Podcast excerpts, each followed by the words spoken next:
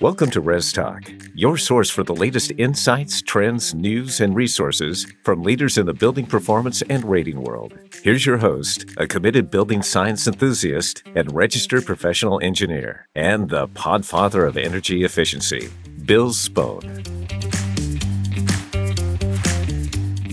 Hello, and welcome back to ResTalk, the podcast for the Residential Energy Services Network, ResNet. It's our goal here at ResTalk to communicate late-breaking news and thoughtful insights about all the topics in the rapidly expanding world of residential energy ratings and associated and related areas to the broad array of stakeholders in the ResNet ecosystem. So whether you're a housing consumer, rater, builder, realtor, or appraiser, you want to hear more about these evolving trends in home energy ratings. The advent of a new year naturally brings broader thinking, more introspection, and the creation of future goals. What future goal has ResNet Board recently adopted? What near-term initiatives create the path to that goal? How confident is ResNet in meeting that goal? And what is an embodied passion index? In this, 2024's inaugural episode of the ResTalk podcast, Steve Baden and Mark Johnson will discuss ResNet's ambitious goal of achieving 1 million ratings by the end of 2028. This goal represents a significant shift towards a goal-driven budget, breaking away from traditional year-to-year budgeting. The board's decision to set such an audacious goal is based on several factors, including the increasing demand for housing, the need for energy-efficient homes, and the availability of new tools and initiatives. A key initiative is ResNet's collaboration with the IECC, International Code Council, to improve compliance with energy codes. This involves training and certifying ResNet HERS raters, who can play a crucial role in ensuring compliance. Additionally, the extension of the 45L tax credit provides incentives for builders to focus on energy efficiency in homes. There are many more topics which we touch upon and discuss in this podcast with Steve Baden and Mark Johnson, and we'll just let you get right into it and listen up as ResNet talks about the audacious goal for 2028 and the supporting initiatives with Steve Baden and Mark Johnson. This is our inaugural episode of 2024, and we have with us Steve Baden and Mark Johnson. How are you doing, gentlemen? Doing very good. Excited about the new year. Doing well, Bill. Good, good. So this is a typical podcast where we kick off the new year, and we talk about some of the goals and the activities and initiatives that are going to take place with ResNet in the year, the coming year, and years going forward. But Steve, I wanted you to there's a really interesting goal that the board has adopted. Can you get into that a little bit? The board has decided to take a long view in terms of the budget. Traditionally, we did it year to year based upon what expected income. But what the board wanted to do is initiate a goal-driven budget. So the first step in doing such a thing like that is to make a goal, set a goal, a milepost, and then use the budget as the means to get to that, achieving that goal. And the board adopted a very aggressive goal, and that is 1 million ratings would take place a year by the end of 2028. And in line with that, and we'll talk about that later, they adopted a number of initiatives that it felt that could meet that goal.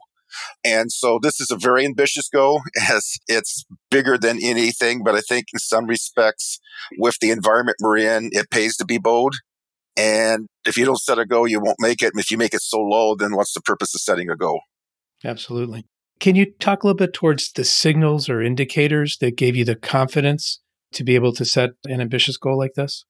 First of all, was just the traditional area right now, because back in the first quarter of 2024, everyone was saying that the housing market was expected to drop.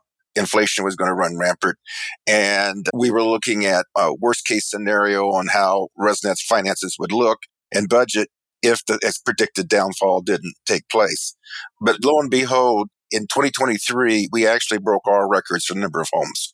We've rated more than 20,000 more homes. So that just shows the trajectory is moving up, and that's being driven by some of these initiatives we'll talk about.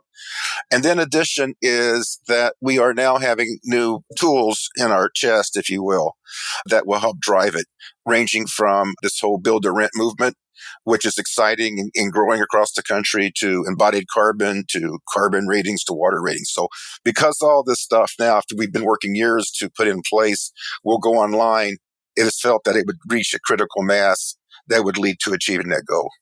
Mark, if you could also add in any color to that discussion in terms of some of the signals that give you the confidence in this action. I think to Steve's point is the most recent data we're seeing on ratings shows growth, but what particularly gives me confidence is the growth that continued even during COVID, a dire time for us. The ratings held up very, very well. So you saw some strength, some resiliency there. But I think, though the goal is audacious, I think that's probably the best word to describe it. And when I was doing the math, I was looking at that saying, hey, Steve, this shows basically about 175% growth between the end of this year and 2028.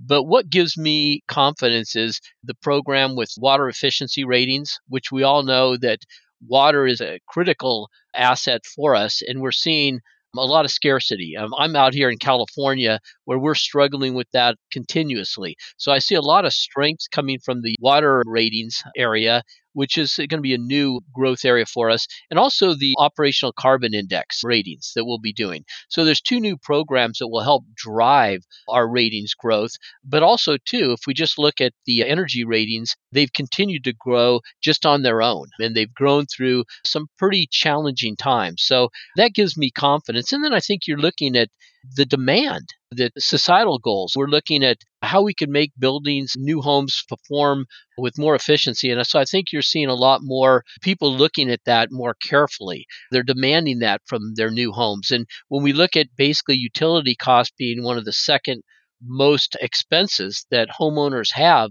second to their mortgages, they're taking a more focused viewpoint on that. So I feel really confident that though the goals are audacious, I think they're obtainable. Got it. Even this morning's news, I was listening, our local natural gas utility has put in a petition to raise rates 21%. Yeah. The other thing is add what Mark has said, and that this country is facing a housing crisis. And there's a dire need for housing. And I think that's going to drive demand. And I think what's over the past for a number of reasons, I think we finally made that threshold where people equate energy efficiency as affordable housing. And so as we go forward, I think that it's unlike 2008, the crisis we had back in 2008, where we overbuilt. I think it's clear pretty much from almost all sectors of the country, we don't have enough housing. Yes. Going back to the original statement, Steve, there's some underlying initiatives that have been put in place to move towards this goal. So operationally, and that's a very interesting transformation from a year-to-year budget to a goal-driven budget. So kudos on that. That shows the strength and vision of the organization. So some of these things have to fall into line in 2024 to make it happen over that long term. Could you get into some of those and give us a little explanation? And back and forth between you and Mark, you could give us an idea of what these initiatives are. Okay. I think the first one, and I'll start the first one and let Mark take over, but I think clearly the idea that having HERS raters seen as the go-to source for energy code compliance. We spent decades focusing on tightening up energy codes, and I think we've seen over the years that the code has gotten more efficient. But without implementation and compliance, you really don't have anything. It's just a piece of paper. And one of the things that under Mark that ResNet and ICC has worked on is how do we get that compliance? So Mark, why don't you share your ideas? Because I think this is going to be one of the keys that drives it, because code officials are going to more and more rely upon, I think, third parties. One of the big efforts was working together on training. That was critical, but we realized training was just one of the pillars to help get us there. And then working with ResNet on a joint certification program where we had a program where HERS raters were certified. And what was unique about that certification program was not only were they certified on the code, but because they were ResNet HERS raters, they had basically experience, field experience, which sometimes can be lacking in the code enforcement area where you hire an inspector, and though they may be very talented at some of the building provisions and perhaps plumbing, maybe even mechanical, a lot of them didn't have a background in energy. So I think the strength of the collaboration between ResNet and ICC is now we've brought a whole cadre of expertise on energy to the equation. And as you well know, I mean, when we look back during the last 5-6 years, we've seen a massive retirement surge in all of our industries, but particularly with those regarding the code enforcement industry. So Not only do they have challenges that we face among our building departments about covering all aspects of the code, from building, life safety, accessibility, and now energy and green, these are challenges, and you're seeing basically a market that's seen a lot of retirement. So where do you get that expertise? And that's where we look to ResNet, because in a lot of cases, energy was the last item that was maybe the focus of building departments. They had to worry about structural safety, fire and life safety. Those were like number 1 and 2 priorities, followed by some of the other provisions in the codes. And a lot of times, energy requirements got maybe a secondary importance or maybe tertiary. So I think that working with ResNet, we've provided what I'd call a relief valve for building departments to lean on third parties that are credible, that have experience in the field and are also certified. So I think that's a major step. But now with the next steps moving forward, it's coming out with the compliance checklist, as well as working with the ResNet on establishing a registry that building departments could go to look for the code compliance aspects and have that transparency. So I think this is a huge step forward for ResNet, and also ensuring that basically better performing buildings, because I think it's the adage that what gets measured gets done. Well, we could do all the training in the world. We could have certified individuals, but if we don't have that last phase of compliance, then we don't have that, the final check. And I think that's really the next step. That's the third stool, so to speak. You got training, certification, and now the compliance side. And I think that's going to be a big drive as more and more energy codes become more important as a policy level. And I want to make sure the listeners recognize who you are, Mark. I'm sure they recognize Steve, but I should have done this before, but you speak with such great understanding of codes. Tell them who you are. Yes, I'm currently the Executive Vice President and Director of Business Development at the International Code Council. So just for transparency purposes, we're a nonprofit organization that develops model codes, including the International Energy Conservation Code. And currently, we're getting ready to release the 2024 edition of the Energy Code that should be out sometime in April. I want to do a shout out to the folks, the volunteers that have participated in that process. And ResNet has been very active and involved, their members, in participating in the updating of that Energy Code. And I'd like to acknowledge that because, again, we want that involvement. We want that participation in all aspects from all parts of industry, working on our Energy Code to continue to refine it and to continue to take it to that next level. So, again, I'd like to show my appreciation for the ResNet volunteers that have participated in the work on the 2024 IECC. And then just to add one more aspect of that is that the federal government's making a major investment through the Inflation Reduction Act and the bipartisan infrastructure bill for energy code implementation. We're going to be seeing billions of dollars, and I think that will also drive the issue of demand for trained professionals to be able to go out in the field and actually show compliance of these homes. The next area that I think that's going to be a major step for meeting our goal is the amended and extended 45L tax credit.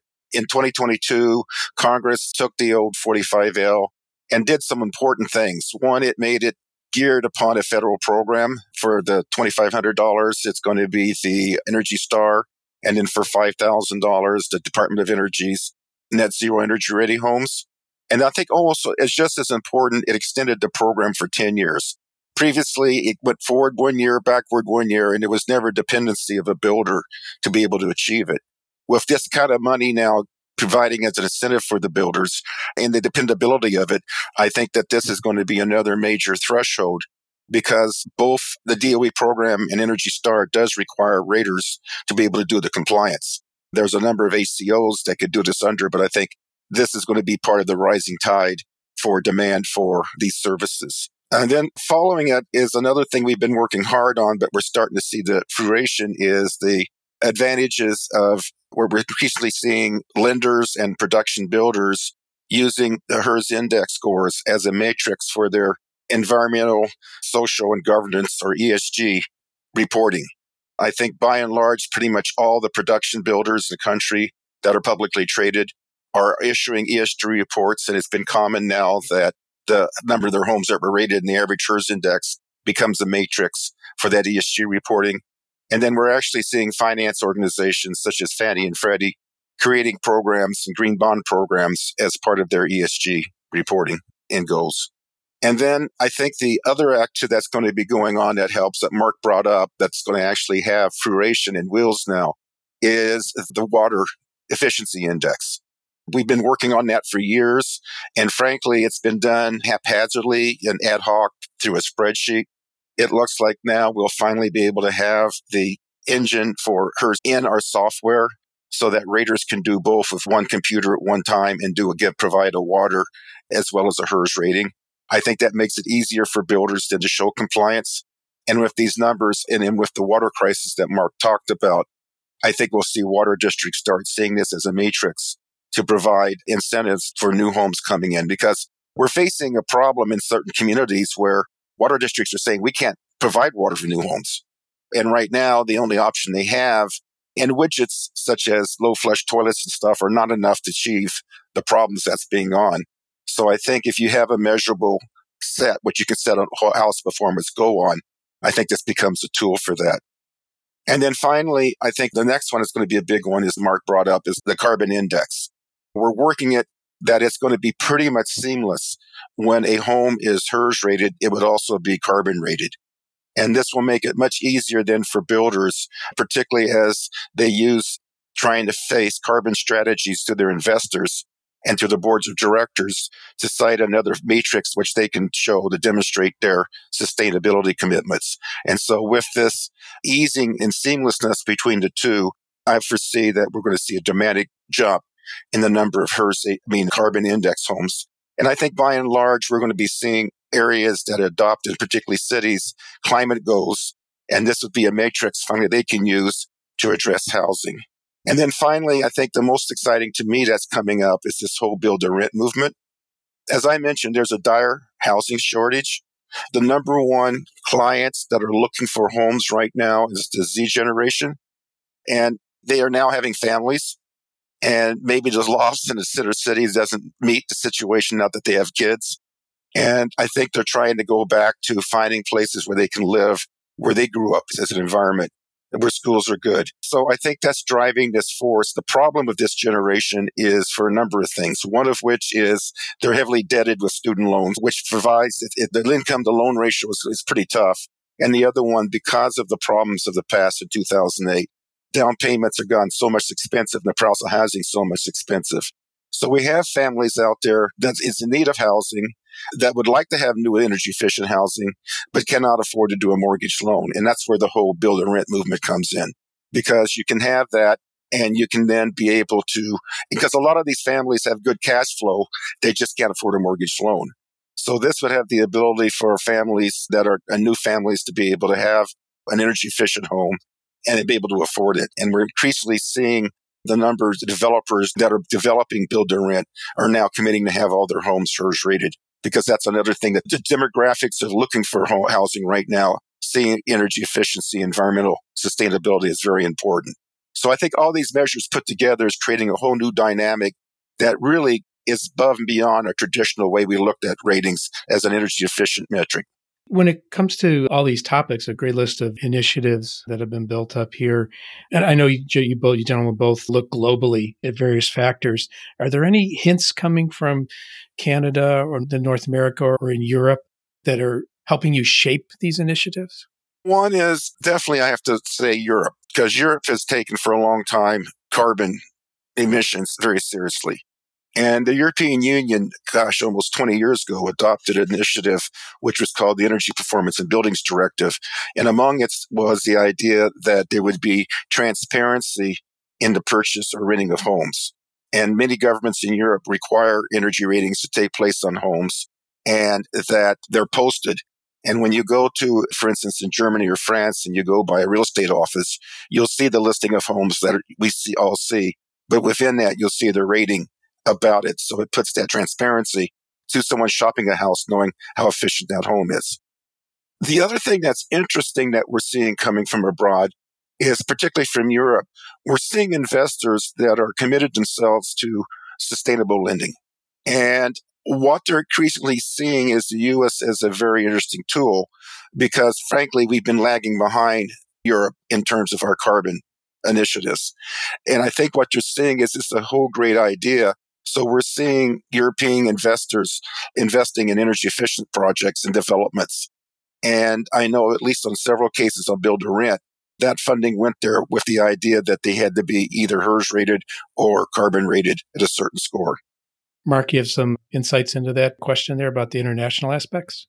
From my perspective, and again, I'm looking at it from a primarily an ICC code perspective about some of the activities we've been involved in, is we're seeing a lot more uptake in our International Energy Code and our Green Construction Code, particularly in the Caribbean, where we have actually developed, working with the Caribbean countries, the Caribbean nations, a base document called the CARICOM Regional Energy Efficiency Building Code.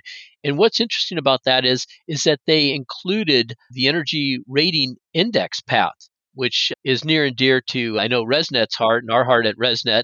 That was included in that document. So I think it's hard to say where they're at in terms of their evolution, but there is the prospects that we could end up seeing perhaps HERS raters in the Caribbean one day, at least from an enforcement standpoint, and potentially going beyond that. Also, we're seeing activity where our energy code is currently being scrutinized by Pakistan. They're going to be adopting our energy code. We also have our energy code used in parts of the Middle East. I think as we evolve globally with the usage of our energy code, some of the provisions, particularly those involving the energy rating index, will provide an opportunity from code compliance standpoint for ResNet, but also too as a tool potentially to do energy ratings that could be above code and could be a driver there. So I think we're laying the groundwork and foundation for collaboration internationally.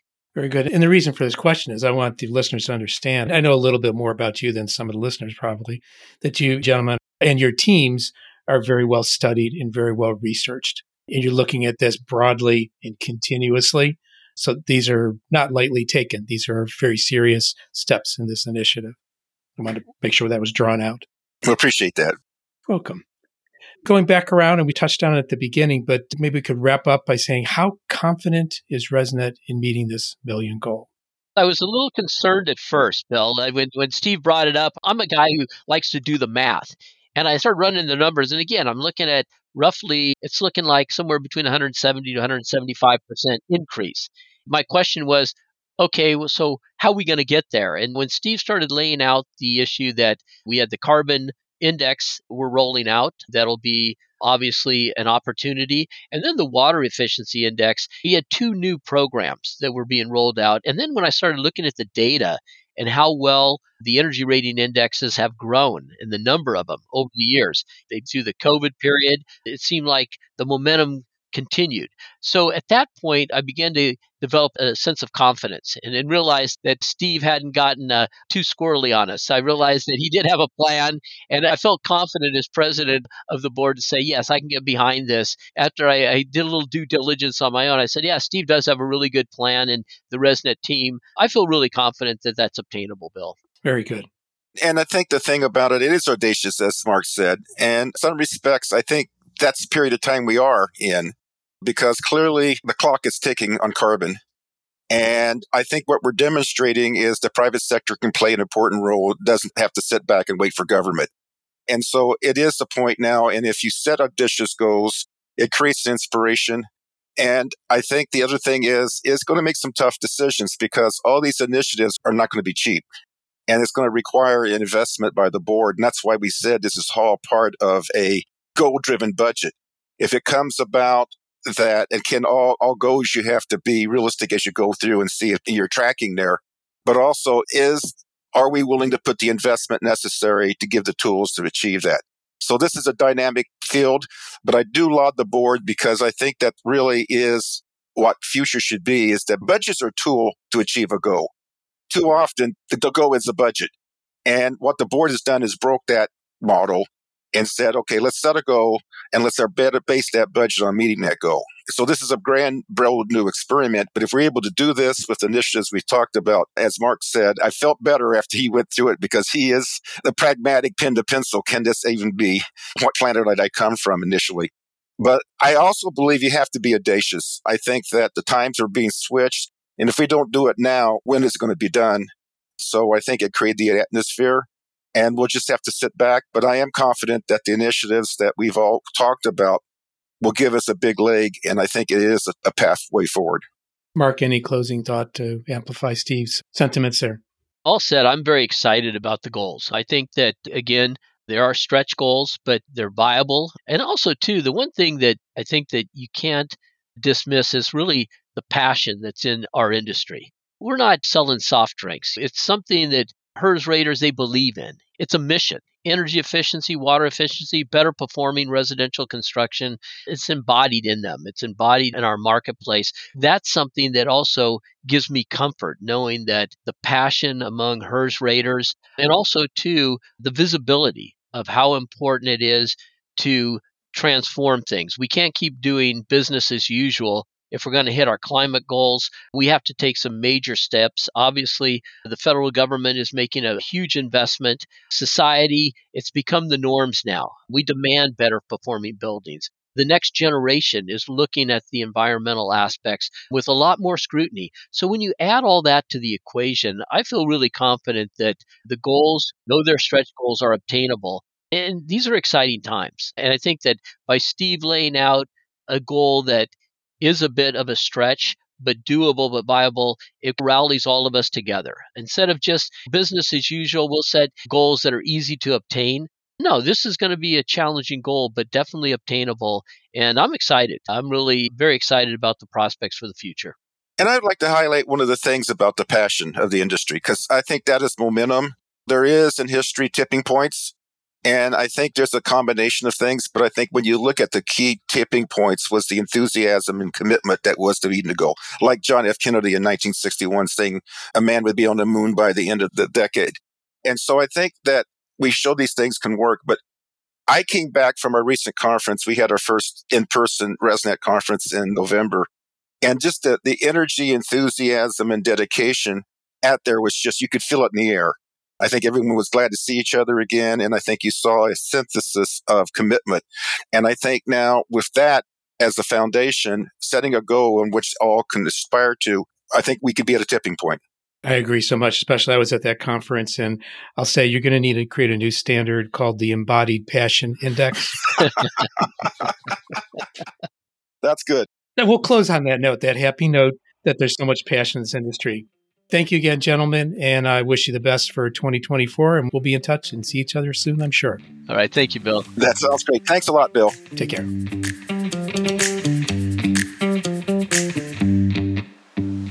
Thank you for listening to this episode of the ResTalk podcast. If you like what you heard today, please consider subscribing. You can also listen in your browser to this podcast by following the links at resnet, resnet.us/professional. If you're a pro in the building market, surf on over to that same address, resnet.us/professional, to learn more or join the email list. And you can also find ResNet on Facebook or Twitter. A quote for today related to the episode. This is by Jesse Jackson. Time is neutral and does not change things. With courage and initiative, leaders change things. If you want to feedback to ResNet, what you heard here today, or like to hear a new topic covered, or just have a general question, please send an email to info@resnet.us, resnet.us. Thanks again, as always, for listening to the ResTalk podcast, and welcome to 2024. We got a lot of great episodes scheduled up for this coming year. Take care. Thanks for listening to the ResTalk podcast. This podcast is hosted by Bill Spohn, produced by William P. Spohn, LLC, and is a production of ResNet, the Residential Energy Services Network. The best way to listen to this podcast is to subscribe on an iPhone using the podcast app, or on an Android device by downloading the Stitcher app and searching for ResTalk. We would appreciate a review on iTunes or on the podcast app. This will help others find the show. We look forward to talking again soon on ResTalk.